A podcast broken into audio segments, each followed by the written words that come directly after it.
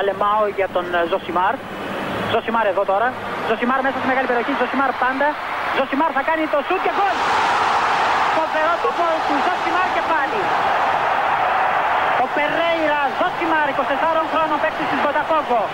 Να λοιπόν, ο Ζωσιμάρ, ο αποκαλούμενος μαύρος ράμπο από τον πατέρα του, που ήθελε λέει να τον κάνει πυγμάχο και να πάρει τα πρωτεία του Κάσιους Κλέη. Τελικά ο ίδιος προτίμησε να γίνει ποδοσφαιριστής και πράγματι φαίνεται τελικά αυτός είχε το δίκιο. Το δίκιο λοιπόν με το μέρος του Ζωσιμάρ. Ο Ζωσιμάρ έχει πάντα μαζί του το δίκιο και την υποστήριξη της Stoiximan. Ας ξεκινήσουμε με κάτι που δεν κάναμε την προηγούμενη εβδομάδα όταν μπήκαμε στη νέα σεζόν παρέα φυσικά με τη Stoiximan. Δηλαδή, με ένα μεγάλο ευχαριστώ σε όλους εσάς που κάνατε κατά τη διάρκεια των διακοπών αυτό που φαινόταν ότι θα κάνετε. Δηλαδή, να στείλετε τον Ζωσιμάρ πάνω από τα 3 εκατομμύρια ακροάσεις ή τις 3 εκατομμύρια ακροάσεις. Μ' αρέσει περισσότερο το, τα 3 εκατομμύρια ακροάσεις. Δεν έχει καμία σημασία. Σημασία έχει ότι εσείς το κάνατε. Φαινόταν ότι θα γίνει κατά τη διάρκεια των διακοπών. Δεν το τσέκαρα με το που γύρισα. Τέτοιος αλήτης είμαι. Το τσέκαρα μετά. Οπότε, ακριβώς σαν τον Ρόμπι Βίλιαμς στο Νέμπουορθ, σας κοιτάω, δεν μπορείτε να με δείτε, ούτε εγώ μπορώ να σας δω, αλλά δεν έχει καμία σημασία και αναρωτιέμαι τι έκανα για να το αξίζω όλο αυτό. Γιατί, γιατί, γιατί εγώ μπορώ να ελέγξω τα podcast, μπορώ να ελέγξω αυτά που λέω μπροστά στο μικρόφωνο και τέλος. Δεν μπορώ να ελέγξω το πόσοι θα τα ακούσουν. Το ποιος θα το πει σε ποιον το ποιος θα το μοιράσει, το ποιος θα το ανεβάσει στα social, στο Instagram, το ποιος θα πατήσει follow. Πατήστε follow. στο Spotify. Δεν μπορώ να το ελέγξω. Μπορείς να ελέγξεις μόνο το πόσο καλά μπορείς να κάνεις αυτό το οποίο έχεις ξεκινήσει και πάλι αυτό δεν ορίζεται. Δηλαδή, καλά σε σχέση με το πώς το αντιλαμβάνει εσύ το καλά. Σωστά; Οπότε στην πραγματικότητα εσύ κάνεις ό,τι καλύτερο μπορείς, είσαι συνεπής, είσαι κεφάτος, είσαι ξέρω εγώ οτιδήποτε. Και τέλος, εκεί τελειώνει η δική σου δουλειά. Οπότε, ξέρεις, μπορεί να τον ανεβάζεις στο Instagram και να λες: Παιδιά, περάσαμε τις 3 εκατομμύρια ακροάσεις. Δεν τις πέρασες εσύ. Οι άλλοι τις πέρασαν. Εσύ έκανες podcast. Έκανες 136 επεισόδια και τώρα 137. Τελεία.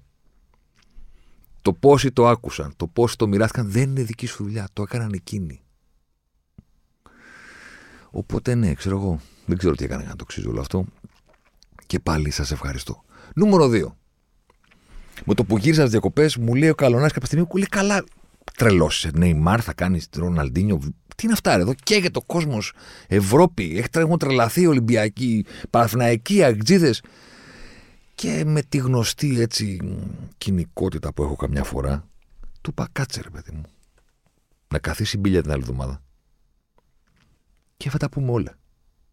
Δηλαδή να κάνουμε podcast ότι να ο Παναθηναϊκός και η ΑΕΚ πάνε να κουνήσουν σε ντόνι και να μπουν στον όμιλο του Champions League και οι δύο ή ένας από τους δύο και ποιος θα είναι και εκείνο και τ' άλλο και αμάν Παναγία μου τι έγινε με στη Ρεβάνς και πώς θα το ανατρέψουμε την επόμενη εβδομάδα που έρχονται τα παιχνίδια στην Αθήνα. Α γίνει πρώτα και θα γίνει χαμός. Ε. Να τον ακούτε το γέρο που λέει και ο Βλάσης σε ένα επεισόδιο απαράδειγμα, να τον ακούτε το γέρο. Δεν βάζω χέρι φυσικά στον καλονά. Απλώς θέλω να πω, ρε παιδί μου, ότι έχω αυτή τη λογική ότι να μιλάμε ότι τα πράγματα έχουν καθίσει. Να κάνουμε, ξέρω εγώ, ανάλυση της Premier αφού έχουν ολοκληρωθεί μεταγραφές. Λέω ένα παράδειγμα. Δεν είναι τα νοκάου του Champions League που μπορείς να σχολιάσεις τα πρώτα παιχνίδια μεμονωμένα και να δεις λίγο τι θα δούμε στη Ρεβάνση. Δεν είναι αυτό. Εδώ κρίνεται μια πρόκριση. Εδώ το σημαντικό είναι το μπήκες ή δεν μπήκες, ας πούμε. Σωστά. Ε, ωραία. Α καθίσει η μπίλια ότι μπήκε η ΑΕΚ ή μπήκε ο Παναθυναϊκό στον όμιλο της Champions League και εδώ θα είμαστε να τα βάλουμε κάτω. Να γίνει πρώτα. Μην τρέξουμε. Καταλαβέ. Ε, δεν έγινε. Δηλαδή, σαν Χατζηγιάννης, όλα τα περίμενα έγιναν αλλιώς. Περίμενα εγώ σήμερα, λέω δεν μπορεί. Δεν μπορεί, ρε γάμο, θα μου κάτσει μια πρόκριση. Οπότε τι θα κάνω την Πέμπτη; Αποθέωση στην ομάδα που μπήκε τελικά στο νόμερο του Champions League και μια κουβέντα, ας πούμε, για τον έτερο της παρέας, τον άλλο της Αθήνας, ας πούμε, που δεν κατάφερε. Αν δε. Μηδέν στο πηλίκο. Δεν μπήκαμε. Ούτε ο Παναθηναϊκός, ούτε ο ΣΑΕΚ. Και ψυχρά αποστασιοποιημένα να το δεις, έχει μια περίεργη φάση αυτή η ιστορία. Δηλαδή, δηλαδή από τη μία μένει γαμότο, μένει παραλίγο, μένει χαμένη ευκαιρία. Σωστά, πολύ σωστά. Από την άλλη, παιδιά κάναμε τέσσερις ήττες. Δηλαδή, σε 50 χρόνια από σήμερα, ψυχρά κάποιο να δει τα αποτελέσματα, θα πει τι κάνανε αυτοί τότε που πήγαν να μπουν από League. Ωραία, πήγε ο Παναθηναϊκός εκτός έδρας να παίξει με την Πράγκα. Έχασε. Εντάξει. 2-1. Πολύ ωραία. Ήρθε στη Ρεβάν να ανατρέψει το σκορ και να μπει στον όμιλο. Πήγε μάλιστα το παιχνίδι στο Ολυμπιακό στάδιο της Αθήνας, στο Σπύρος Λουίς, το οποίο κανένας δεν το λέει έτσι και με ενοχλεί πάρα πολύ, το λένε ο Λιώακα. Κλείνει παρένθεση. Έφυγε από τη λεωφόρο, σου λέει εδώ παστρατιά ρε παιδί μου, 61.000 εισιτήρια. Τι έκανε, Έφερε ισοπαλία; Όχι.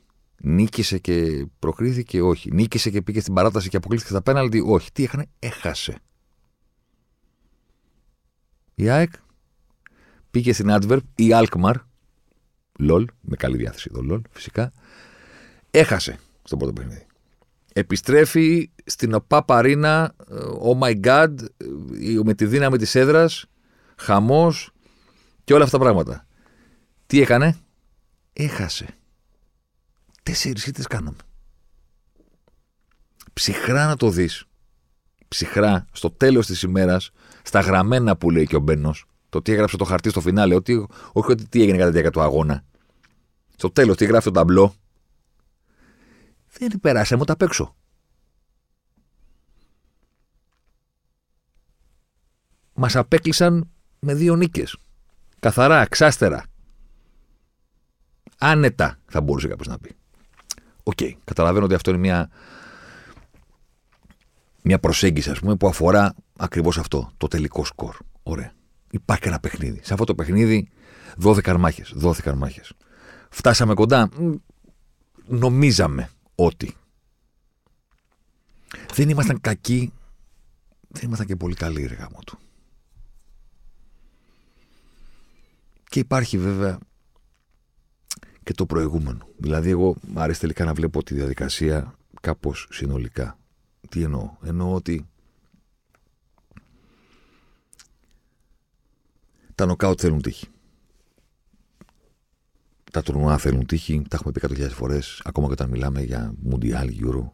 Και τα νοκάουτ του Champions League στη φάση των νοκάουτ, όχι στη φάση των προκριματικών. Εντάξει. Θέλουν τύχη. Έτσι ψυχρά, ας πούμε, αν το δεις τώρα, που τελείωσε η διαδικασία για Παραθυναϊκό και ΑΕΚ, με κάποιο τρόπο οι ζαριές τους εξαντλήθηκαν στον προηγούμενο προγραμματικό. Με κάποιο τρόπο κάπου εκεί τελείωσε η τύχη τους. Και από εκεί και πέρα έμειναν να, να δίνουν μία μάχη στην οποία δεν ήταν εμφανώς καλύτερη από τον αντίπαλο. Έκαναν ό,τι καλύτερο μπορούσαν. Ζήτησαν κάποιες λεπτομέρειες να πάνε υπέρ τους και οι λεπτομέρειες τους είπαν παιδιά, sorry, αλλά τα κανονάκια που είχατε εξαντλήθηκαν στην πρόκριση που πήρατε στον προηγούμενο γύρο. Δηλαδή, είπε το ποδόσφαιρο στον Παναθηναϊκό, υποδέχτηκε στη Μαρσέη. Είχες περάσει ήδη την, την Τρίπρο. Πάρα πολύ ωραία. Ήσουν σοβαρός, κανονικός, πολύ ωραίος και καμία σχέση με το πρόσφατο παρατραγουδιστικό παρελθόν που είχες στην Ευρώπη. Πολύ ωραία. Πήγες να παίξεις με τη Μαρσέη. Έκανες ένα πολύ καλό μάτι λεωφορείο ωραίος, σωστός, 1-0. Κάποιοι είπαν ότι χάθηκε ευκαιρία και για νίκη με 2-0. Μην το παρακάνουμε, θα πω εγώ. Για 2-0 να μιλάμε. Πηγαίνεις να παίξεις μία ρεβάνς όλα για όλα. Στο ποδηλατοδρόμιο, στο βελοντρόμ. Εντάξει. Μία ατμόσφαιρα συγκλονιστική. Ένας ρυθμός με τον οποίο δεν έχει την παραμικρή σχέση σαν ομάδα στο πρώτο ημίχρονο. 15-0 είναι οι τελικές. Δηλαδή, εσύ χορεύεις τσάμικο, οι άλλοι βαράνε τέκνο. Δηλαδή, εσύ κάνεις μισή ώρα να σηκώσει το πόδι, χορεύεις άλλο χώρο. Δεν είναι. Ο ρυθμός δεν έχεις καμία σχέση. Κοιτάς αριστερά-δεξιά και οι άλλοι κοπανιούνται. Και εσύ σηκώνεις το πόδι αγέροχο. Αργά, ρε παιδί μου, υπηρώτικα. Και οι άλλοι βαρύ... κοπανιούνται δίπλα. Και είσαι και καλή ομάδα. Είσαι οργανωμένη ομάδα. Έχεις προπονητή. Δεν είσαι κανένα καφενείο το οποίο έχει μαζευτεί, ας πούμε, δύο εβδομάδες πριν και πάει να πάρει πρόκριση ευρωπαϊκή. Ούτε είσαι ένα σύνολο παιχτών που δεν γνωρίζει ένας τον άλλον και δεν υπάρχει ομοιογένεια. Έχεις κάνει τις προσθήκες σου και τις μεταγραφές σου, αλλά έχεις έναν κορμό που είναι και το όπλο σου. Και γι' αυτό έφτασε και ο Παναθυναϊκό να διεκδικεί πρόκριση στον όμιλο της Champions League. Προφανώς. Θέλω να πω ότι δεν είναι ότι φαινόταν ότι είσαι μια ομάδα που δεν έχει καμία σχέση, ας πούμε, με το σύγχρονο ποδόσφαιρο. Είσαι σύγχρονος, συμπαγής. Έχεις ένα προπονητή που σε έχει βάλει σε φοβερά κουτάκια, ας πούμε, στο πώς αναπτύσσεσαι, πώς κάνεις επιθέσεις. Είσαι μια τακτοποιημένη, σοβαρή ομάδα. Οποιαδήποτε, οποιαδήποτε αντίπαλο σου κάνει σκάουτινγκ επειδή κληρώθηκε μαζί σου, μπορεί να πει ότι κοίταξε να δεις από ποιότητα, ας πούμε, δεν ξεχυλίζει στο συγκεκριμένο ρόστερ. Εντάξει. Αδυναμίες στα, στα χαρακτηριστικά των παικτών μπορούμε να βρούμε, θα το χτυπήσουμε εκεί και εκεί και εκεί, αλλά δεν πρόκειται κανένας να αναλύσει τον Παναθηναϊκό επειδή κληρώθηκε μαζί του και να πει αυτοί παίζουν ποδόσφαιρο τυχαίο. Αυτή δεν είναι τίποτα. Κι όμως η οργανωμένη ομάδα του Παναθηναϊκού με τον Γιωβάνοβιτς που έχει δύο ολόκληρες σεζόν πίσω της, μπαίνει να παίξει στη Μασαλία και, δεν, και κοιτάει τα τρένα που περνάνε αριστερά-δεξιά. Και έχει ήδη ανατραπεί πολύ νωρίς το 1-0. Έχει γίνει 2-0 και τώρα από εκεί και πέρα, ας πούμε, στην πραγματικότητα ο Παναθηναϊκός έχει βρεθεί εκείνο το βράδυ να δίνει έναν αγώνα που τον έχει χάσει. Προφανώς οφείλει να παλέψει. Προφανώς ο προπονητής κάτι πρέπει να βελτιώσει. Προφανώς και οι αντίπαλοι δεν μπορούν να συνεχίσουν σε αυτό το ρυθμό για όλο το παιχνίδι. Όλα αυτά ξαναβάζουν τον Παναθηναϊκό στο δεύτερο ημίχρονο μαζί με το χαρακτήρα, μαζί με τη σοβαρότητα του Γιωβάνοβιτς σε μια λογική ότι εντάξει, OK, okay, μάλλον έχουμε αποκλειστεί. Γιατί το 1-0 το έχουν κάνει 2-0 στη Ρεβάνς. Δεν τους πλησιάζουμε. Εντάξει. Είμαστε πολύ μακριά από το να θεωρούμε αυτόν ανταγωνιστικό μέσα στο 90 λεπτό. Αλλά OK, okay, εντάξει. Δεν μπορούμε να πούμε κιόλας ότι αποκλειστήκαμε. Ευχαριστούμε πολύ και να μην βγούμε να παίξουμε στο δεύτερο ημίχρονο. Θα βγούμε να παίξουμε. Και κάπως θα βελτιωθούμε. Και κάπως ο Φώτης. Και κάπως εκείνο. Και κάπως το άλλο. Και κάτι ψιλοευκαιρίες, ρε παιδί μου, και μία ανάπτυξη στο φινάλε που λες: Κάναμε δύο-τρία σουτ ρε γαμώτο να πήγαινε η Ρουφιάνα μέσα. Με τίποτα δεν θεωρείσαι άτυχος που δεν έχει πάει μέσα, αλλά εν πάση περιπτώσει κάτι έδειξε στο φινάλε. Δεν είναι αρκετό δηλαδή για να τελειώσει το παιχνίδι 2-0 και να πούμε κρυμακιάδικο η εικόνα σου. Αλλά είναι λίγο βελτιωμένη. Παπ. Και σου κάθεται η φάση. Τώρα μιλάμε, προφανώς είναι πέναλτι αυτό που πήρε ο Παναθυναϊκό στο φινάλε. Αλλά ρε παιδί μου, εντάξει, μην πούμε τώρα τι. Ξέρεις. Έχεις κάνει κάτι για να το διεκδικήσεις. Δηλαδή πήρες τα ζάρια. Πόσες είναι οι ζαριέ, πιθανές 21, ξέρω εγώ, ας πούμε. Και έφερες τη μοναδική από τις 21 πιθανές ζαριέ που μπορούσε να σε φέρει να σε κρατήσει ζωντανός. Έμενε ζωντανός μόνο με 3-2. Τα κούνησες, τα φύσηξες, τα φίλησες, τα άριξε, παπ, 3-2. Γίγαντας. Τι στείνει την μπάλα ο Φώτης και είσαι ζωντανός. Και ναι, μπράβο σου και μαγιά σου και μια βραδιά που είναι αντάξια προφανώς της ιστορίας του συλλόγου και το τι σημαίνει να παίζει αυτή η ομάδα με τα πράσινα εκτός έδρας στην Ευρώπη. Καταλαβαίνω ότι υπάρχουν μπιτσιρίκια που μας ακούν αυτή τη στιγμή που δεν ξέρουν τι σημαίνει και αυτό είναι πάρα πάρα πολύ λυπηρό. Να μην ξέρουν τι σημαίνει να παίζει ο Παναθυναϊκό στην Ευρώπη. Είναι το, το, φοβερά λυπηρό. Αλλά το ότι υπάρχουν μικροί που δεν το έχουν ζήσει και δεν το γνωρίζουν, αυτό δεν σημαίνει ότι δεν έχει συμβεί. Παίρνεις μια πολύ μεγάλη πρόκριση. Την παίρνεις στα πέναλτι. Ο κόσμος τρελαίνεται γιατί, γιατί. Γιατί βλέπει μια ομάδα, ρε παιδί μου, που δεν είναι ακόμα Παναθηνάικος, είναι ένα κλισέ που χρησιμοποιείται πάρα πολύ το τελευταίο, τα τελευταία χρόνια. Και καταλαβαίνω και που εδράζει όλη αυτή η ιστορία, ρε παιδί μου. Είναι η ανεπομονησία του κόσμου να ξαναδεί την ομάδα του όπως την ξέρει. Όπως τη θυμάται. Δεν το σηκώνει ο φίλος του Παναθηναϊκού, ρε παιδί μου, ότι η ομάδα του. Το να μην παίρνει το πρωτάθλημα το σηκώνει γιατί κάπου το έχει ξαναδεί. Αλλά τις εποχές που δεν έπαιρνε το πρωτάθλημα, δικαίω ή αδίκω δεν είναι αυτό το θέμα μας τώρα. Είχε, όχι από κούμπι, είχε περηφάνεια, είχε παράσημο την Ευρώπη. Το Παναθηνάικος. Το πρέσβης που έγινε τόσο αντικείμενο ας πούμε, χλεβασμού τα επόμενα χρόνια δεν είναι το θέμα αυτό. Τα, τα, τα επίθετα, τα πρέσβης ή εξάστερος, δεν, δεν, μπορώ αυτά. Είναι το, η, η πραγματικότητα, ρε παιδί μου. Θέλεις το Wembley, θέλεις το, το, το ημιτελικός του το 84, του 85, με συγχωρείτε ο Σαραβάκος να αποκλεί τη Γιουβέντους, ας πούμε. όλα αυτά μαζί και μετά να, να ξαναποκλεί ο Παθηνακό στον Όμιλο. Όλα αυτά μαζί είναι μια ομάδα που την έβλεπες εκτός έδρας και έλεγες. Ειδικά εκτός έδρας. Αυτό ήταν. Το, η μεγάλη περηφάνεια, ρε παιδί μου, την πω έτσι, που είναι μια λέξη, μια λέξη που δεν μου αρέσει να χρησιμοποιήσω στον αθλητισμό συχνά. Θέλω να πω ότι προσωπικά εγώ δεν είμαι περήφανος όταν κερδίζει η ομάδα μου. Είμαι πάρα πολύ χαρούμενος. Οπότε όταν χάνει δεν τρέπομαι. Απλά είμαι πάρα πολύ στεναχωρημένος. Δηλαδή, τώρα παλιά έκανα, έκανα ραδιόφωνο που λέγανε Εγώ ντρέπομαι την εμφάνιση. Και του έλεγα Υπάρχει τρόπος να μην ντρέπεσαι. Δεν είναι δύσκολο. Να μείνει περήφανος όταν κερδίζεις.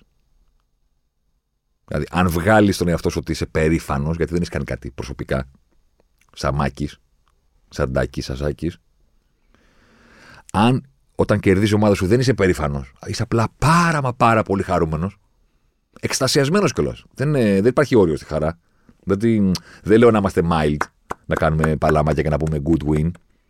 Δεν λέω αυτό. Να εκστασιαστείς, δεν εννοείται. Να σπάσει το σπίτι από τη χαρά σου, να, να σου κλείσει η φωνή στον γκολ στο 93. Μαζί σου, 100%. Ε, Μην το συνδέεις με την προσωπική σου περηφάνεια. Συνέδεσαι το μόνο, σύνδεσε το μόνο με, το, με τη χαρά.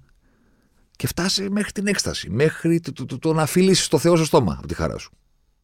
Καμία αντίρρηση. Μετά, όταν θα χάσεις, μπορεί να φτάσεις μέχρι και τα όρια της κατάθλιψης. Το δεν βγαίνω το σπίτι, δεν μιλάω σε κανέναν. Μου διαλύθηκε όλο το Σαββατοκύριακο. Δεν θέλω να δω τη γυναίκα μου, δεν θέλω να δω την, την, την κοπέλα μου. Το, το αντίστροφο, δεν θέλω να δω το αγόρι μου, αν είσαι κοπέλα που στεναχωριέσαι το ποδόσφαιρο. Αλλά δεν θα τρέπεσαι. Κλείνει η παρένθεση. Δεν ήταν μόνο περηφάνεια, επειδή μου να ακούω Ήταν πραγματικότητα το ότι είχαν μια ομάδα η οποία ήταν καλή και είχε και κάτι παραπάνω. Κάτι, μια αστρόσκονη ευρωπαϊκή αυτό που πηγαίνει από γενιά σε γενιά όταν παίρνεις ένα νέο ποδοσφαιριστή, μπορεί να μην έχει ιδέα ποια ήταν η δεκάδα του Wembley. Ο τάδε παίχτης που έχετε να παίξει. Ο Μικάελ, αν παιδί μου, είπα ένα όνομα στην τύχη τώρα, που έχετε να παίξει τον Παναθηναϊκό, μπορεί να μην ξέρει καν ποια ήταν η 11 του Wembley, μπορεί να μην ξέρει καν ποια ήταν η 11 που πήγαν να παίξουν με τη Liverpool στον ημιτελικό του 85. Αλλά ξέρει ότι έχει πάει σε μια ομάδα που έχει κάνει αυτές τις αποκρίσει. Οπότε όταν έρχεται η ώρα να το κάνει εκείνος, γνωρίζει ότι φοράει τη φανέλα με ομάδε που το ξανακάνει. Άρα μπορεί να το ξανακάνει και τώρα. Αυτό είναι όλο. Αυτό είναι το DNA που λένε κάποιοι. Ή το football heritage που λέγε ο Μουρίνιο. Είναι το να ξέρεις ότι είσαι σε ένα σύλλογο που το έχει κάνει. Αντίστροφα, το μεγάλο βάρος του να πάρεις, ας πούμε, το ποτάσμα μετά από 30 χρόνια, hello Liverpool, δεν είναι ότι ο Σαλάχ κουβαλάει το βάρος. Πού να το κουβαλήσει, αφού ήταν στην Αίγυπτο και δεν τον ενδιαφέρει η Liverpool μικρός. Ναι, αλλά ξέρει εκεί που πήγε ότι φοράει τη φανέλα μια ομάδας που έχει, υπάρχει ένα αποθυμένο συγκεκριμένο το φορτώνεσαι. Μην νομίζετε ότι δεν το φορτώνεσαι επειδή δεν μεγάλωσε στο Λίβερπουλ και μεγάλωσε σε Νεγάλη και Ισομάνε ή μεγάλωσε στη Βραζιλία και στο Φιρμίνο. Το φορτώνεσαι το βάρος. Όπως φορτώνεσαι και το πάμε να το κάνουμε γιατί είμαστε ο Παναθηναϊκός ή γιατί είμαστε η Λίβερπουλ και μπορούμε να ανατρέψουμε το 3-0 της Βαρκελόνης. Κλείνει η παρένθεση. Ήταν τεράστια βραδιά αυτή. Στο βελοντρόμ. Και τη συζητάω τόση ώρα γιατί φοβάμαι ότι το γαμότο του αποκλεισμού από την Μπράγκα και όλη αυτή η κουβέντα για το Σπόραρ και τον Ιωαννίδη που δεν μπορώ άλλο πραγματικά φοβάμαι ότι θα καλύψουν και θα σκεπάσουν το τι έχει συμβεί φέτος το καλοκαίρι του Παναθηναϊκού. Θα μου πεις τι έχει συμβεί, σιγά τι έγινε. Τελικά τι έγινε, αφού δεν πήγε στον όμιλό του. Δεν έκανε την υπέρβαση. Ναι, OK, okay, δεν την έκανε. Αλλά ξέρω εγώ, δηλαδή, οι φίλοι του Παναθηναϊκού, ρε παιδί μου, όταν προ... προσλήθηκε ο Γιωβάνοβιτς, δεν ήταν στα τρελά τους όνειρα. Δεν, δεν ήταν τρελό όνειρο για τον Παναθηναϊκό των τελευταίων 10 χρόνων να μπει τρίτη σεζόν με τον ίδιο προπονητή. Καταρχήν ξεκινάμε από εκεί. Ο Μπούκος που δηλαδή ήταν δεδομένο ότι θα υπάρχει αυτή η σοβαρότητα και αυτή η σταθερότητα. Από Μπούκος που. τι, ότι τι. Θέλετε να, να, να, να αρχίσω να λέω ονόματα τώρα προηγούμενων προπονητών, να μας πιάσει κατάθλιψη. Δεν φτάνει που είναι 31 Αυγούστου, ας πούμε, και τελείωσε το καλοκαίρι. Λέμε τώρα ημερολογιακά να μας πιάσει και διπλή κατάθλιψη με τους Τραματσόνιδε και τους Φάμπρι και τους Μπόλονι. Πάμε εκεί. Ή να πάμε στο ε, και τι έγινε που συνόδευε τον Παναθηναϊκό εδώ και πάρα πολύ καιρό. Για πάρα πολλές σεζόν. Να, χάσαμε και τι έγινε. Δεν είμαστε ούτε καν στην Ευρώπη. Και τι έγινε. Έχουμε να παίξουμε στους ομίλους από τότε. Και τι έγινε. Ε, ξέρω εγώ, ε, τι να κάνεις, Μωρέ, αφού ο Παναθηναϊκός δεν είναι αυτός που ήταν.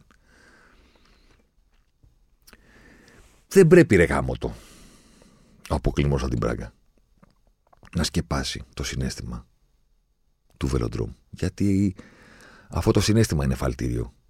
Και για το τι θα συμβεί από εδώ και πέρα μέσα στη σεζόν, αλλά και γενικά στο να ξαναβρεθεί ο Παναθηναϊκός εκεί, ρε παιδί μου. Να πει αυτό θέλω να ξαναζήσω. Και δεν πειράζει τελικά αν θα αποκλειστώ από την πράγκα μετά. Δεν πειράζει. Μου φτάνει αυτό που έζησα στη Μασαλία, μου. Το δέσιμο των παικτών με τον κόσμο, η επανασύνδεση που είναι πάρα πολύ ισχυρή τα τελευταία χρόνια και είναι γιατί ο κόσμος είναι ικανοποιημένος από αυτό που βλέπει στο γήπεδο του πρώτα απ' όλα. Αλλά επειδή η ιστορία γράφεται εκτός έδρας στην Ευρώπη, και αυτό το ξέρουν και οι φίλοι του Πάου και οι φίλοι της ΑΚ και οι φίλοι του Ολυμπιακού, τίποτα δεν, τίποτα δεν είναι. Τίποτα δεν είναι σαν το να γυρίζεις θριαβευτή από έδρα στην Ευρώπη. Τίποτα.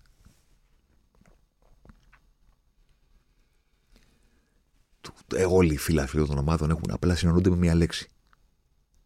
Λονδίνο λένε οι Ολυμπιακοί και εννοούν την πρόκληση με την Άστα. Δεν υπάρχει κάτι άλλο, ρε παιδί μου. Αυτό είναι.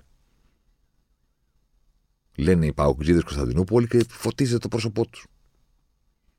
Μην αναφέρω. Άλλα παραδείγματα και ή του Παραθυναϊκού τα ξέρετε τώρα. Εντάξει. Μην τα ξανά. Δεν περιμένετε εμένα να στα μάθω. Μπήκε λοιπόν μία βούλα ακόμα, θέλω να πω, σε αυτή τη μακρά λίστα του Παναθηναϊκού και μπήκε στην Πασαλία και μπήκε με μία τεράστια πρόκριση. Και υπήρχε τύχη σε αυτή την πρόκριση. Δεν εννοώ ότι ο Παναθηναϊκός ήταν μόνο τύχη. Κάπου εξαντλήθηκαν ζάριε, ρε παιδί μου. Εκεί. Εκείνο το βράδυ. Στο πώς ήρθε η ισοφάριση, στο VAR που μετά πάρα πολύ σωστά, καμία αντίρρηση, ακύρωσε ε, το επόμενο γκολ που πέτυχε η Μαρσέη στα πέναλτι που ούτως ή άλλως είναι ρουλέτα. Ούτως ή άλλως.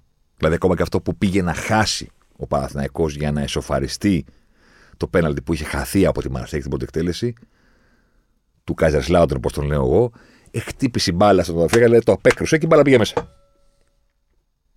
Του κάθανε όλες τις αργίε και μπράβο του και χαρήκαμε και το πανηγύρισαμε. Κάπου εκεί το ποδοσφαιρό είπε: εντάξει τώρα, για να περάσει την πράγκα, μην περιμένεις και, και, και πήγε ο Παναθηναϊκός και δεν έκανε την πραγματικότητα άσχημα μάτς εκτός ή εντός. Άρα δεν έκανε κατά παιχνίδια. Που θα τον έθελαν στον όμιλο του Champions Και κάπου έχω εκτιμώ ότι το ότι η ομάδα που απέκλεισε πριν είναι πολύ μεγαλύτερο όρομα από την ομάδα που βρήκε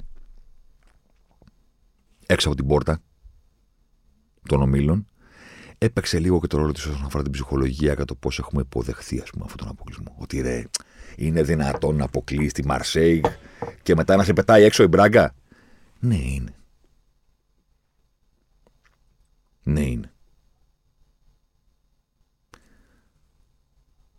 Κάπως έτσι, εν τω μεταξύ, παρότι δεν ταιριάζουν τα ονόματα και δεν ταιριάζει εκτός έδρας απόκριση, έγινε και για την άκρηση.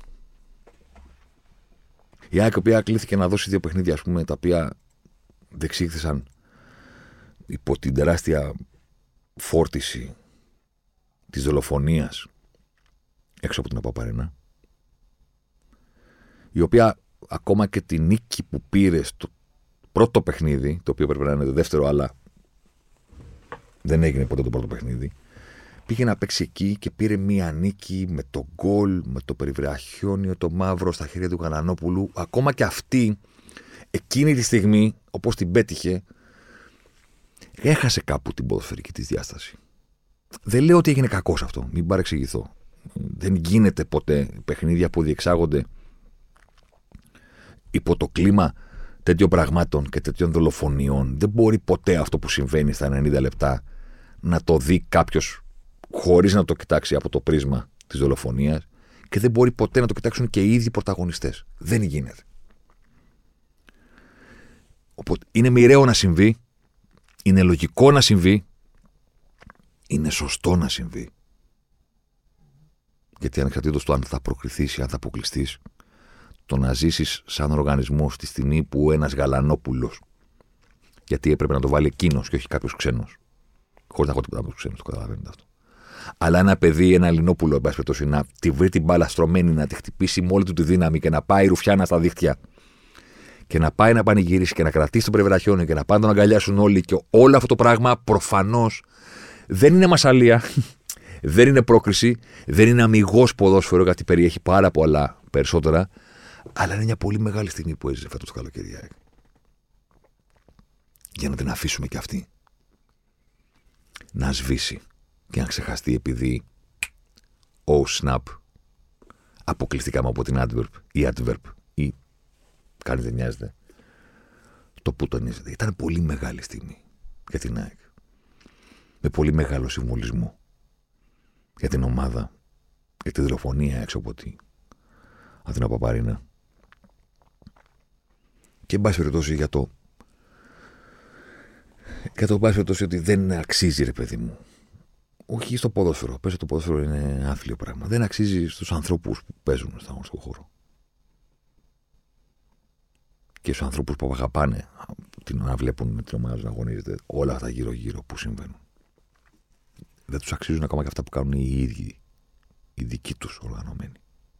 Το έχουμε ξαναπεί αυτό. Σε κανένα κανονικό οπαδό του, του Ολυμπιακού, του Παθηναϊκού, της ΑΕΚ, του ΠΑΟΚ δεν του αξίζει αυτό που κάνουν η δική του οργανωμένη. Και αν έχετε πρόβλημα με τη χρήση της λέξης κανονικός και οργανωμένος, που σημαίνει ότι ο οργανωμένος είναι μη κανονικός, ξιδάκι. Εντάξει. Κλείνει η παρένθεση. Οι ζαριές της ΣΑΕΚ. Δεν λέω ότι η ΑΕΚ ήταν τυχερή που έκανε εκείνο το 1-2, αλλά κάπου ξεχάσαμε στην εφορία των ημερών και στον τρόπο με τον οποίο πανηγυρίστηκε τόσο έξελα ακόμα και από μία εκτζίδε. Το έζησα αυτό. Αυτό που έγινε στο πρώτο παιχνίδι με τον Κολού Αρανόπουλου. Σας πληροφορώ ότι είχα. Μίλησα με πολύ κόσμο που δεν είναι ΑΕΚ. Και μου πάνε δεν καταλαβαίνεις πόσο ήμασταν μέσα στη στεναχώρια όσο ήταν στο 0-2 η Ρεβάν στην Απαπάνινα. Και λέγαμε, αργά μου, το όχι, όχι, είναι άδικο να πέρασουν αυτοί. Θα μου πεις, οι παίκτες στην δυναμό και δολοφόνησαν. Και ήρθαν από το, από το Ζάγκρεπ μέχρι εδώ. Όχι, προφανώς. Και δεν φταίνε σε κάτι. Να το συνδέουμε με μια δολοφονία. Παρόλα αυτά όμως, σαν οργανισμό στην ΑΕΚ δεν της άξιζε να γίνει αυτό το πράγμα στην Ρεβάν. Συμφωνούμε όλοι σε αυτό. Πήγε και πήρε μια τεράστια νίκη εκτός. Ήταν εμπερδεμένη στον επαναληπτικό, είχε αντιμετωπίσει μια καλή ομάδα το οποίο το ξεχάσαμε γιατί άρχισαμε να ασχολούμαστε με το πώς φύγανε οι φωνιάδες. 1,5 λόγος έφυγε. 150 άτομα. 100 δεν είναι ο λόγος. Ξέρω εγώ. 100 δεν είναι. Δηλαδή κάθονται και λένε, θα το πω τώρα. Κάθονται και λένε για τις φωτιές. Δεχόμαστε πόλεμο, λέει, υβριδικό πόλεμο δεχόμαστε. Δηλαδή, τέλος πάντων. Μπούκα μια χοντράδα αν κάποιος θέλει να βρει ένα πολεμικό γεγονός που να συνέβη στην Ελλάδα το καλοκαίρι, δεν είναι τάχα οι φωτιές που τις βάζουν για να μας καταστρέψουν οι εχθροί της χώρας. Πολεμικό γεγονός είναι να ξεκινήσουν 150 άτομα από την πρωτεύουσα μιας χώρας με την οποία δεν συνορεύουμε κιόλας. Να περάσουν σε μια άλλη χώρα, μετά να μπουν στα σύνορά μας, να διασχίσουν 700 πόσα είναι από τους Ευζώνες χιλιόμετρα μέχρι την πρωτεύουσα της χώρας, να μην τους σταματήσει κανένας και να πάνε να δολοφονήσουν έναν άνθρωπο. Και να επιτεθούν σε δεκάδες άλλους και να σκροπήσουν τον δρόμο. Οι οποίοι το κάνουν αυτό χωρίς να κρύβονται. Δηλαδή, το μόνο που τους έλειπε για να θεωρήσουμε ότι έγινε εισβολή σε ελληνικό έδαφος από κάποιον στρατό ήταν να φοράνε στολές. Που φοράνε, αλλά δεν είναι στρατιωτικές. Θέλω να πω διακριτικά έχουν για να γνωρίζουν ένα τον άλλον όσον αφορά το λόγο. Ήρθε 1,5 λόγο με στρατηγούς, πώς το λένε, διοικητές, ε, οπλισμό, παράταξη, σχέδιο, χάρτη, θα πάμε εκεί, θα παρκάρουμε εκεί, τα αυτοκίνητα. Κανονική. Παρ... Κάνανε, πώς το λένε, ρε παιδί μου; Εισβολή κανονική. Δηλαδή, αν ψάχνει κάποιος κάποια πολεμική πράξη, ας πούμε, σε όλο αυτό το διάστημα δεν είναι δίθεν οι πράκτορες που βάζουν τις φωτιές και οι μετανάστες. Το μόνο που δεν έχουμε ακούσει είναι τι βάλανε για να σταθούν με 40 βαθμούς. Είναι αυτό. Κλείνει η παράθεση. Εκείνο το βράδυ λοιπόν μπορεί να μην είναι οι παίκτες της δυνάμου η δολοφονία, αλλά σε κάθε περίπτωση ήταν άδικος στον αριθμό Τσάκ να, να γνωρίσει αυτόν τον αποκλεισμό. Και της κάθε ζάρια. Όχι με τόσο μεγάλη δόση τύχης, ας πούμε, όσο τον Παναθηναϊκό, αλλά δεν είναι και απλό να σωθείς με γκολ της καθυστέρηση. Γιατί όλοι έμειναν στο γεγονός ότι η ΑΕΚ πήρε την πρόκριση και ναι, ο Βίντα και εκείνο και το άλλο. Παιδιά, ήταν αγκαλιά με τον αποκλεισμό η ΑΕΚ. Αποκλειόταν όταν σκόραρε ο Αραούχο. Δεν ήταν ένα, ένα γκολ που της έδωσε το προβάδισμα γιατί μέχρι εκείνη τη στιγμή το ματσάρισμα ήταν στα ίσα και πηγαίναμε για παράταση. Δεν πηγαίναμε για παράταση. Πηγαίναμε για σφύριγμα του διαιτητή.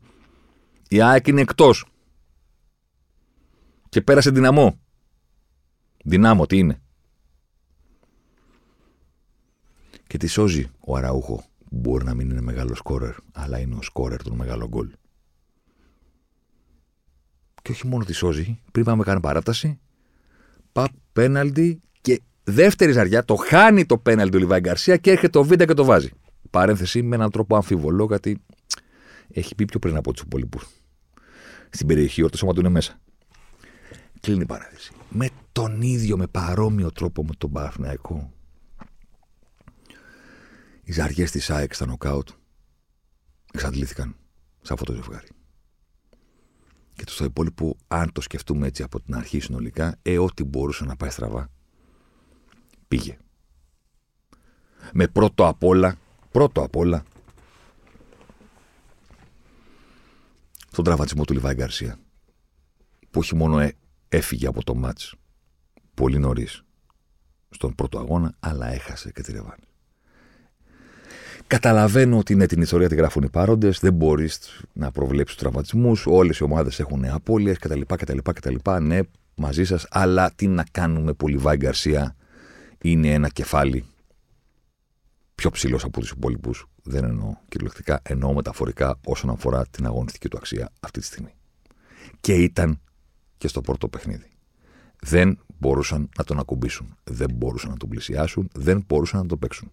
Όποιος θέλει, ας βάλει να δει τα στιγμιότυπα από το πρώτο μάτς και ας δει πόσο ο Λιβάη Γκαρσία παίρνει δύο κεφαλιές από το ύψος του πέναλτι και λίγο πιο κοντά στο πρώτο διάστημα του παιχνιδιού. Κάνει αυτό το φοβερό πίβοτ που ελευθερώνει και από δεξιά, φέρνει την μπάλα στο αριστερό και εκεί ίσως θα πρέπει να μπαστάρει τον Κατσίνοβιτς και να μην πάει να εκτελέσει ο ίδιος. Δεν μπορούν να τον παίξουν. Είναι ένα επίπεδο πάνω από το επίπεδο του αγώνα. Και κάνει και τέταρτη φάση που όλα αυτά δεν τα κάνει επειδή η ΑΕΚ ε, τους έχει διαλύσει. Είναι ο, ο ίδιος ο ποδοσφαιριστής, μια χαρά παίζει η ΑΕΚ, αλλά ο ίδιος ο ποδοσφαιριστής δεν μπορούν να τον παίξουν. Δεν μπορούν να τον εμποδίσουν να πάει σε τελική.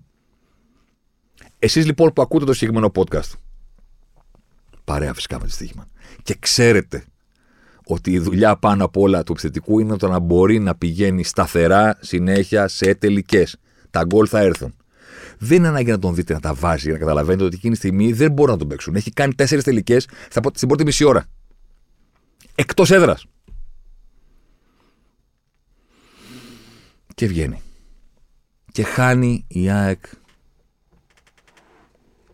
εκεί που τον χρειάζεται περισσότερο. Θέλω να πω στα δύσκολα παιχνίδια που είναι ένα βήμα πριν το, τον όμιλο του Champions League. Χάνει τον παίχτη που είναι, παιδί μου, παραπάνω από το επίπεδο του αγώνα που μπορεί, που έχει την κλάση. Ξέρω ότι κάποιοι σκέφτονται, μα αφού δεν θα τα βαζέ, είναι χασογκόλη, είχε χάσει και το πέναλτι. Βλακίες. Δεν ξέρω ότι δεν θα τα βάζε. Ξέρω ότι αν συνέχισε να εκτελεί, θα τα βάζε. Πώς το κάνω χάλαντρε, παιδί μου, τώρα δεν έπαιξαν με τη Σέφιλντ η City. Δεν έχασε και πέναλτι. Τελείωσε το παιχνίδι με 7 τελικές 8. Όταν ένας παίκτης μπορεί να κάνει 8 τελικές μέσα στη μεγάλη περιοχή, θα το βάλει ρε εσείς. Κάποια στιγμή θα πάει μόνη την μπάλα μέσα. Εν πάση περιπτώσει, η ΑΕΚ έχασε τον ποδοσφαιριστή του οποίου τα προσόντα στην κορυφή της επίθεσης, μαζί με το Αραούχο βεβαίως, ήταν αυτά που έκαναν όλο αυτό το πράγμα του Αλμέιδα, τη πίεση κτλ. να λειτουργεί σε φοβερό βαθμό. Ο Λιβάη δεν, είτε σκοράρει είτε δεν σκοράρει, έχει μια παρουσία στον αγωνιστικό χώρο και στο ελληνικό πρωτάθλημα, αλλά είχε και τώρα, που δεν ήταν καθόλου, μα καθόλου εύκολο να τον αντιμετωπίσουν οι αντίπαλοι. Με τον Αραούχο να προέρχεται από τραυματισμό και να μην είναι σε θέση να παίξει από την αρχή και το Λιβάη εκτός, η ΑΕΚ ήθελε να είναι ΑΕΚ, αλλά δεν είσαι ακριβώς ΑΕΚ. Αν είναι ο Τσούμπερ στην κορυφή. Είσαι στα, στα παιχνίδια του ελληνικού πρωτάθληματο. Πέρυσι η ΑΕΚ τη βρήκε την άκρη. Στα μάτια που δεν είχε τον Λιβάη Γκαρσία ή όταν δεν είχε τον Αραούχο. Τη βρήκε την άκρη. Το ξέρω ότι τη βρήκε την άκρη. Αλλά τη βρήκε την άκρη στο εγχώριο επίπεδο όχι στο εκτός. Οι ζαριές της εξαντλήθηκαν στο πώς την κράτησε ζωντανή ο μεγάλος Αραούχο στη Ρεβάν και πώς ήρθε τελικά η πρόκριση παρά το χαμένο πέναλτι του Λιβάη με την κεφαλιά του Βίντα. Κάπου εκεί σταμάτησαν να της πηγαίνουν τα πράγματα δεξιά. Και άρχισαν να της πηγαίνουν ή η Σαβάρκα ή η Σαπανιά ή κόντρα. Οπότε, με παρόμοιο με το παραφυναϊκό τρόπο, Καταλαβαίνω ότι αυτή τη στιγμή ο κόσμος της, όπως και οι φίλοι του Παθνακού, είναι στο ίδιο τροπάριο. Ρε να περάσουμε τη Μαρσέη και να αποκλειστούμε από την Πράγκα. Ρε να ζήσουμε όλο αυτό το πράγμα με την δυνάμω και να κάνουμε δύο ήττες από την Άντβερπ. Ναι. Και με τον ίδιο τρόπο που το κάναμε για τον Παναθηναϊκό, εγώ δεν μπορώ με κανέναν απολύτως τρόπο, για κανέναν απολύτως λόγο, όπως δεν μπορώ να κάτσω να συζητήσω πού φταίει ο Ιωβάνοβιτς με το Σπόραρ και τον Ιωαννίδη, δηλαδή θα τρελαθώ. Δεν μπορώ, ρε παιδί, μα το κάνει κάποιος άλλος. Αν πιστεύεις αυτό, εγώ δεν μπορώ. Δεν, δεν μπορώ να βάλω καμία αλλαγή παραπάνω από τη δουλειά ενός προπονητή που έχει ανεβάσει σκαλοπάτια και σκάλες ολόκληρες και ορόφους ολόκληρες έναν ποδοσφαιρικό οργανισμό με τη δουλειά του. Το έκανε ο Γιωβάνοβιτς στον Παναθηναϊκό για δύο σεζόν και σε μια ομάδα που είναι πολύ μακριά από τον πρωταθλητισμό, σαν λογική. Όχι σαν πάμε να πάρουμε το πρωτάθλημα, σαν απαιτήσεις. Ο Παθηνακό είναι για πάρα πολλά χρόνια στο έλα, μωρέ. Εντάξει. μετριότητα, ρε παιδί μου. Ωραία. Και εμφανίζεται ένας τύπος και μόνος του, μόνος του, με τη δική του δουλειά, με ό,τι πρεσβεύει στο σύλλογο, τον ανεβάζει όχι σκαλοπάτια, ορόφους και θα του πω εγώ, γιατί έκανες αυτή την αλλαγή; Αλήθεια τώρα. Επίσης, κάτι άλλο που με τρελαίνει, και το, δεν το είπα προηγουμένω για τον Παναθηναϊκό, θα το πω τώρα πηγαίνει ο Παναθηναϊκός σε αυτή τη διαδικασία να πάρει μια πρόκληση με τρεις τρεις γύρους που το έχει κάνει μόνο μία φορά η ελληνική ομάδα. Μόνο ο Ολυμπιακός το έχει κάνει μία φορά. Τότε με Κράσνονταρ. Δεν το έχει κάνει καμία άλλη ομάδα να περάσει τρεις γύρους συνεχομένου.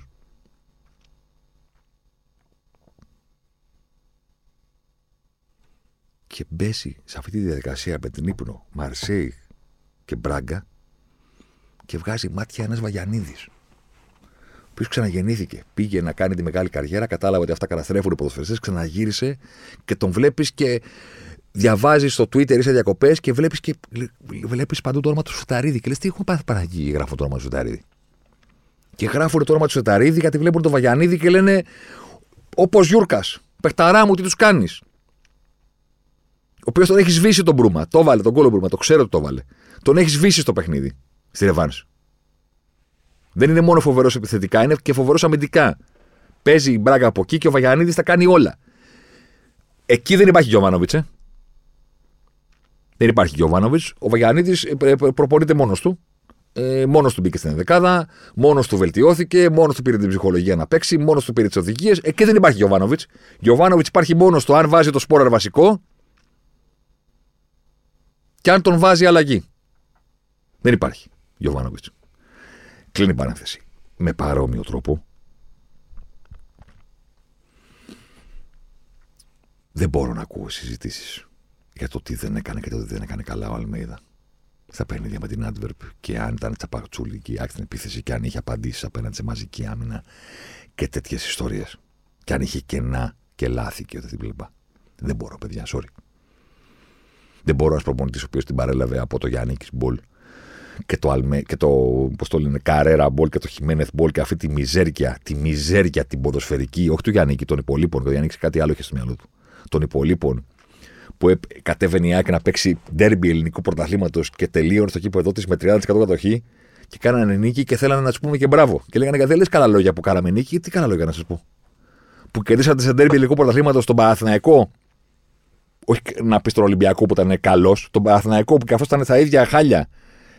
Και για να κερδίσετε έπρεπε να ταλαιπωρήσετε το ποδόσφαιρο για 95 λεπτά, να βάλετε ένα γκολ και μετά να παίζετε άμυνα, να το κρατήσετε λες και παίζετε με τη μεικτή κόσμου και θέλετε και μπράβο. Για αυτό το έκτρωμα. Είστε περήφανοι σαν εκδίδε και χαρούμενοι για αυτό το, το άθλιο ποδόσφαιρο. Και εμφανίζεται ένας τύπος από την Αργεντινή. Βγάζει την ΑΕΚ από αυτόν τον ποδοσφαιρικό βούρκο, ρε παιδί μου, της μιζέριας της ποδοσφαιρικής. Την κάνει την ομάδα που πιέζει περισσότερο από δεν λέει ποτέ. Και θα του πω εγώ γιατί δεν πέρασε στην. και γιατί δεν έβαλε τον Ελίασον νωρίτερα. Αλήθεια τώρα. Ποτέ και για, για κανένα λόγο. Για να το ολοκληρώσουμε λοιπόν. Θέλω να κάνετε το εξής. Πηγαίνετε στον υπολογιστή, μάλλον στο κινητό δηλαδή, και κάντε μια αναζήτηση UEFA Teams ε, Ranking. Ή αν θέλετε να είστε απόλυτα τυπικοί, ρε παιδί μου, είναι Club Coefficients. Είναι η κατάταξη των συλλόγων, ας πούμε, σε σχέση με τους βαθμούς που συγκεντρώνουν στην Ευρώπη. Φορτώνει η σελίδα, εντάξει, φορτώνει η σελίδα και πάνετε Ctrl F, Ctrl F, Find, Find, στο κινητό δεν ξέρω πώς το κάνετε, Ctrl F, Find, και γράψτε ΑΕΚ. Δεν θα σας εμφανιστεί κάτι. Και θα πείτε καλά ρε εσύ. Συγγνώμη, ε, είναι δυνατόν το site της UEFA ας πούμε ε, δεν έχει τη βαθμολογία της ΑΕΚ. Προσέξτε τι γίνεται. Η συγκεκριμένη σελίδα έχει όλες τις ομάδες. Όλες. Όλων των χωρών. Και αυτό φορτώνει τμηματικά. Εάν λοιπόν αναζητήσετε την ΑΕΚ όταν οι ομάδες θα έχουν φορτώσει μέχρι το 100, που είναι το αρχικό φόρτωμα της σελίδας, δεν θα τη βρείτε. Δεν τη βρίσκει. Είναι πιο κάτω. Πρέπει να φορτωθούν οι σελίδες και μετά το 100 για να φανταστεί η ΑΕΚ. Και με το που κάνει search ΑΕΚ, πατάς και πας και λέει 100, νούμερο 154. Και κάνεις έτσι και είναι η ΑΕΚ Λάρνακας δεν είναι η ΑΕΚ. Είναι Σάιπρος. Και κατεβαίνεις πιο κάτω, φορτώνει, σελίδα φορτώνει, περνάνε κάτι Μεχερβά, Φεχερβάρ, Σούντουβα. Αυτές είναι ομάδες που σας λέω. Βαντούς Λιχνεστάιν. Βαντούς Λιχνεστάιν. Την έχετε ακούσει την ομάδα του Λιχνεστάιν; Βαντούς. Είναι πιο πάνω από την ΑΕΚ. Οι Βαντούς του Λιχνεστάιν. Και οι Γιάμπλονετς η Σαρλερουά και η Σκούπη από τη Βόρεια Μακεδονία. Δεν τις ξέρω αυτές. Ούτε, ούτε, αυτοί, ούτε οι καμένοι του στοιχείματο. Σουτιέσκα λέει, Μοντενέγκρο. Σούντουβα, Λιθουανία. Πετροκλάμπ, Μολδαβία. Κλάξκβικ, Φερόε Islands. Ορκίζομαι, παιδιά. Η Κι Κλάξκβικ από τα νησιά Φερόε είναι αυτή τη στιγμή που μιλάμε στην θέση νούμερο 175. Η ΑΕΚ Athens είναι 177.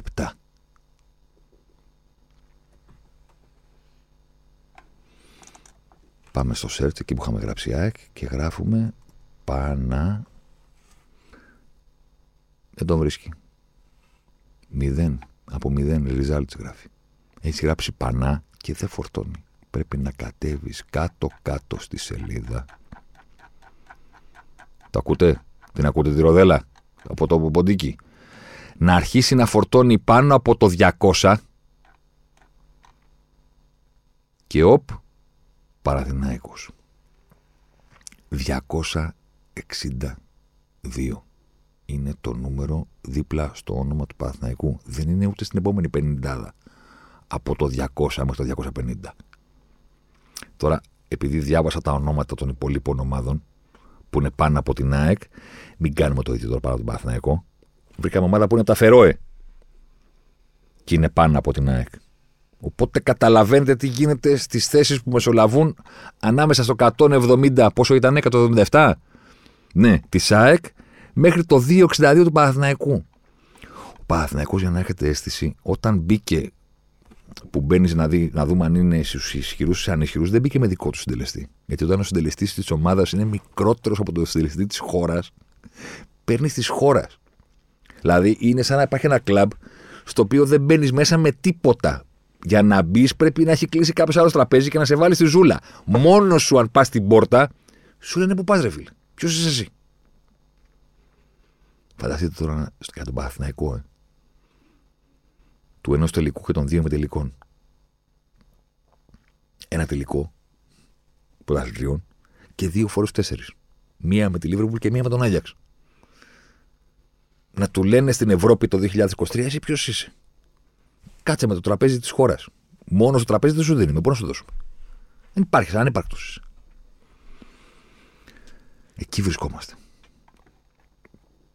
Και προσπαθούμε να ανέβουμε και ναι, φοβερή προσπάθεια αυτό το καλοκαίρι και ναι, να μπουν 4-5 ομίλους. Δεν ξέρω τι θα κάνουν Ολυμπιακός και ΠΑΟΚ που έχουν προβάδισμα για να έχουμε ε, τουλάχιστον τρεις ομάδες στο Europa και μία ομάδα στο Conference. OK. Okay. Και να δούμε τι θα κάνουν στους ομίλους.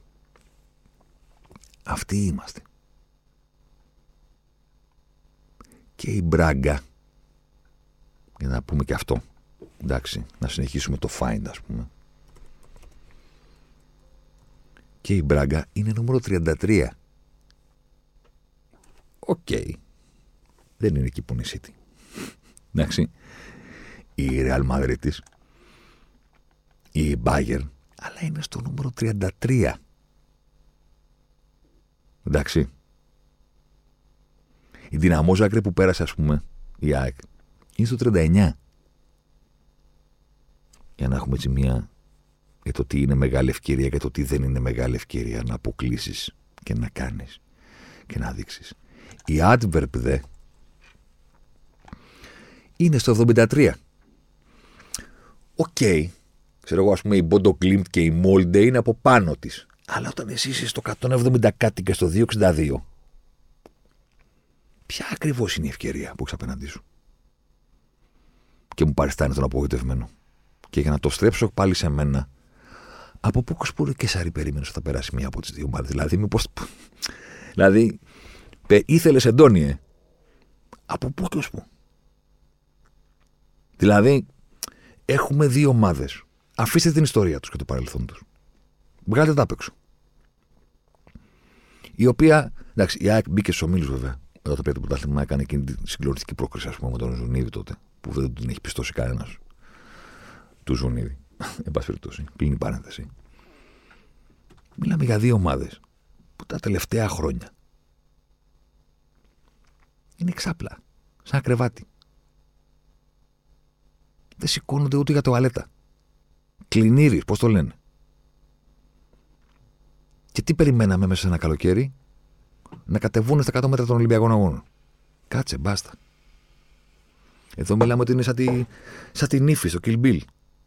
Που με το που βγήκε από το φέρετρο, θυμάστε, δεν μπορούσε να περπατήσει από την ακινησία. Και εμείς περιμέναμε να τρέξουν. Δηλαδή κατεβήκαν από το κρεβάτι για πρώτη φορά, μετά από χρόνια ολόκληρα, και τους είπαμε, έχω χρονόμετρο στο χέρι για τρέχα λίγο εδώ. Πόσο γρήγορα θα τρέξεις; Πού να κάτι πρέπει. Πρώτα πρέπει να περπατήσεις. Πώς θα τρέξεις. Θα σκάσει με το κεφάλι κάτω και θα σου μείνει δόντι. Πώς θα τρέξεις. Περπάτημα στην αρχή. Μετά λίγο πιο γρήγορο, λίγο πιο έντονο. Άντε να πάμε μέχρι τον τζόκι. Τι θα κάνεις sprint. Μετά από πέντε χρόνια στο κρεβάτι ο Παναθηναϊκός στο 0 βαθμών αυτά τα χρόνια. Θέση νούμερο 262. Βρήκα κάπου την κατηφόρα του Παναθηναϊκού σε σχέση με την κατάταξη. Κατηφόρα, όχι σε σχέση με τα χρόνια που έπαιζε στους τέσσερις. Εντάξει. Εννοούμε, ρε παιδί μου, επί πολυμετοχικότητας και υπαρκτού τζιγκερισμού. Εντάξει. Ήταν 27ο, ας πούμε, ρε παιδί μου, το 2009, εντάξει, στην Ευρώπη. Το, η δική του βαθμολογία, του Παναθηναϊκού. 27ο το 2009 οι θέσεις που θα σας πω τώρα είναι κάθε χρονιά που περνάει. Εντάξει. 27ο. 27 Θέση μετά 29, 32, 40, 54, 76, 100, 123, 127, 157, 154, 209, 237. 200. Που το βρήκαμε φέτος, 262. Να το κάτι. Έχω χάσει. Θα, θα, θα τελειώσει η μπαταρία τον ποντίκι. Θα, θα σταματήσει να φορτίζει. Δηλαδή δεν γίνεται. Πού είναι, να το. 262. Κανονικά, χωρίς αλεξίπτωτο, πώς το λένε. Skydiving. Ξάπλα. Οπότε, ναι, από τη μία χαμένη ευκαιρία, από την άλλη δεν κάναμε νίκη, παιδιά. Με τέσσερις ήττες αποκλείστηκαν πάρα κοσιά. Ναι, από τη μία ρεγαμότητα τα ονόματα των αντιπάλων, ποια ονόματα των αντιπάλων. Η ισχύ τους μετράει, δεν μετράει το όνομα. Το ότι απέκλεισε τη Μαρσέικ δεν σημαίνει ότι θα είναι εύκολο να αποκτήσει την πράγκα. Το ότι απέκλεισες την δυνάμω δεν σημαίνει ότι η Adverb θα είναι παιχνιδάκι. Το πιστέψαμε. Καλά κάναμε. Μας έδωσαν οι ομάδες το δικαίωμα να το πιστέψουμε. Μας έδωσε η δουλειά του Αλμέιδα το δικαίωμα να το πιστέψουμε. Η δουλειά του Κιωβάνοβιτ το δικαίωμα να το πιστέψουμε. Μπράβο τους. Μέχρι εκεί. Ήρθε η πραγματικότητα να μας πει: Ωπα, αδερφέ. Και που στάθηκε στα πόδια σου και που περπάτησες και έκανε και λίγο γρήγορο περπάτημα, θαύμα είναι. Κράτα το. Και ίσως του χρόνου την εποχή να είσαι σε θέση να τρέξεις. Αλλά και με αυτό σα αφήνω. Αλλά μέχρι να έρθει η εποχή του χρόνου, για να δούμε αν μπορείς να τρέξεις και να το κουνήσεις τελικά το σεντόνι σε όμιλο και όχι στα πλοίο. Υπάρχει η φετινή χρονιά στην Ευρώπη. Ε. Μπράβο. Αν λοιπόν τελικά θες τόσο πολύ να μεγαλώσεις και αν τελικά ήσουν άτυχος που δεν μπήκες στους ομίλους φέτος και όχι απλά το ταξίδι του ήταν μέχρι εκεί, ορίστε. Ιδού η Ρόδος, ιδού και το πείδημα που λέγανε. Και οι αρχαίοι μόνο σε έναν τύπο που είπε ότι. Ξέρετε από έχει βγει αυτό. Ήταν ένας τύπος που έλεγε ότι μπορεί να κάνει το μεγαλύτερο άλμα. Ότι είναι Ολυμπιονίκης του μήκους. Και του λένε, αλλά πόσο πηδάς δηλαδή. Λέει, του φοβερό, τεντόγλου, ρε παιδί μου. Δεν υπάρχει και εμένα. Και του λέει, ωραία, και κάνε να δούμε. Και λέει, όχι, λέει, αυτό το, το... Μπορώ να κάνω το άλμα, λέει αυτό μόνο στη Ρόδο. Άκου, παπατζής. Και του τραβάνε μια γραμμή του λένε Ιδού η Ρόδος, Ιδού και το πίδημα. Πίδα. Τι μας λες εδώ, ορίστε, μια, μια γραμμή, ορίστε, πίδα. Μας το κάνεις. Τι μας λες. Έρχονται οι όμιλοι. Έχετε κλήρωση, θα μάθουμε αντιπάλους. Δύσκολη θα είναι. Το γυρόπα έχει ομαδάρες στα πρώτα και τα δεύτερα γκρουπ. Οι ομάδες μας είναι στο τέταρτο. Εντάξει. Πολύ ωραία. Αν λοιπόν κάπου σας αδίκησε ο Αλμέιδα ή ο Γιωβάνοβιτς ή το, δεν ξέρω εγώ, η τύχη ή ο διαιτητής ή οτιδήποτε. Παιδιά, μην την κάνετε τη διαδικασία φέτος στους ομίλους. Τυπική και βαρετή. Μην αρχίσετε τα rotation γιατί την Κυριακή έχει ντερμπή. Ε, μην αρχίσετε τα δεν πειράζει και πού να πάμε και εκείνο και το άλλο. Το λιγότερο είναι τρίτη θέση. Θα πω εγώ. Χωρίς να έχω βρει τον όμιλο, βέβαια. Μπορεί να πέσετε σε κανέναν όμιλο που αυτό θα είναι δύσκολο. Το λιγότερο όμως είναι τρίτη θέση για να συνεχίσετε το conference. Μιλημένα, εξηγημένα. Αυτός ήταν ο Ζωσιμάρ που έφτασε μέχρι τη. Πού εδώ κατεβαίνει η σελίδα, πει 300. Πόσες ομάδες είναι. Αυτός ήταν ο Ζωσιμάρ που ασχολήθηκε με το σεντόνι που τελικά δεν κουνήσαμε. Κάναμε λάθη πρώτος εγώ που το πίστευα θα το κουνήσουμε τελικά. Να θυμίσουμε ότι μπορείτε να μας βρείτε και στο προφίλ της Τύχημα στο Spotify μαζί και με άλλο ενδιαφέρον περιεχόμενο. Ραντεβού την επόμενη εβδομάδα. Θα δούμε με τι. Τι μεταγραφές θα έχουμε τελευταίες μέρες, αν και οι δικές μας μεταγραφές πάνε μέχρι 15 Σεπτεμβρίου. Μήπως βάλουμε την Premier κάτω τώρα που η Λίβερπουλ παραπάρει τον Γκράβεμπεργκ, κατάλαβε.